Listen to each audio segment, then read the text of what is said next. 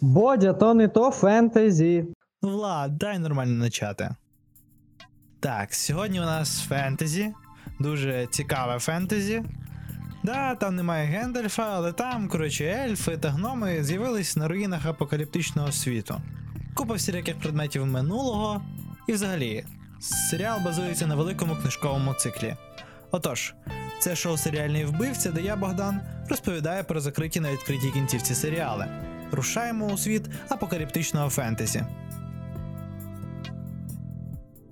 Сюжет крутиться навколо трьох молодих героїв, які рятують священне дерево ельфів від загибелі. У подорожах цих трьох нам показують новий світ, який сформувався на руїнах попереднього.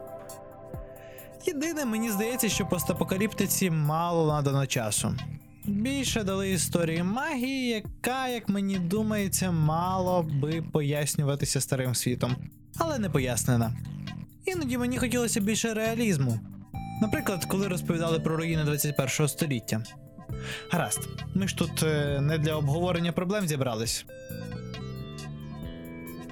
Я вже згадував раніше, що серіал заснований на серії книг. Автор цих творів Террі Брукс якийсь шалений просто. Він наклепав 36 історій у цьому світі, більша частина яких романи. Остання книга вийшла у 20-му році, і, схоже, була останньою. Авторами же серіалу виступили Альфред Гоф та Майлз Міллер. Ви, певно, не знаєте цих чуваків, але ви точно дивилися другу частину людини Павука Сема Реймі, яку писали саме вони. Вони також торкнулися історії про Супермена без слова Супермен. Це був серіал таємниці Смолвіля. А ще деякі з вас могли бачити такий сайфай під назвою Я номер 4 Альфред та Майлз часто працюють в тандемі, і цей серіал не виняток. А ще цікавий факт вам у стрічку: перший сезон продюсився Джоном Фавро.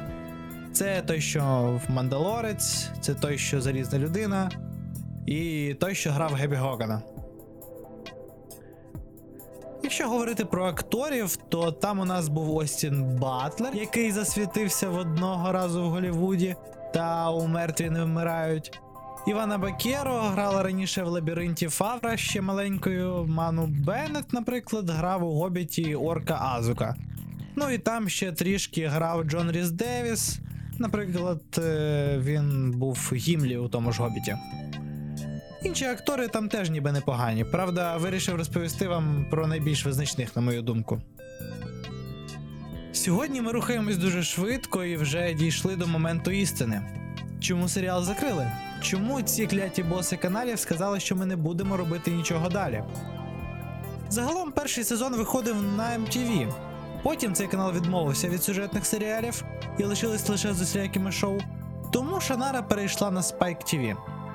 Рейтинги першого епізоду першого сезону становили 7,5 мільйона глядачів і утримувалися на висоті. На Spike уже серії не перевищували 320 тисяч.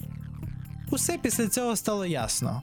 Крім того, потрібно розуміти, що правила світу Шанари складні, але самі деталі світу, типу культури чи мови ні. Вони всі говорили як студенти коледжу. Загалом цей фактор з якоюсь непродуманістю теж мав місце у зменшенні аудиторії. Та й вище згадана мною відсутність роботи зі старим світом теж трохи ламала автентику. Що ж глянути замість Шанари? Якщо вам хочеться підлітків і магічного шаленства, то дивіться серіал Magicians. Це не епічна шанара, це трешове фентезі в хорошому сенсі. Купа жартів із сексуальним підтекстом, висміювання дивних правил у фентезі. Дуже весело, але не факт, що ви дотягнете до останнього сезону. Мені це вдалося важко. Наступний серіал я ще не встиг глянути, бо він вийшов півмісяця тому. Це серіал Тінь та кістка. Трейлер виглядав дуже епічно, зокрема сам світ. А Лера, та що редакторка казала, що книжка топ. Крім того, є купа фентезійних серіалів з епіком, типу Мерліна, Відьмака, там, Гри престолів, я не знаю. Це якщо про ванільні якісь речі говорити. З мого не дуже хорошого експірієнсу згадується серіал Смарагдове місто, де інтерпретували чарівника Оз по-новому.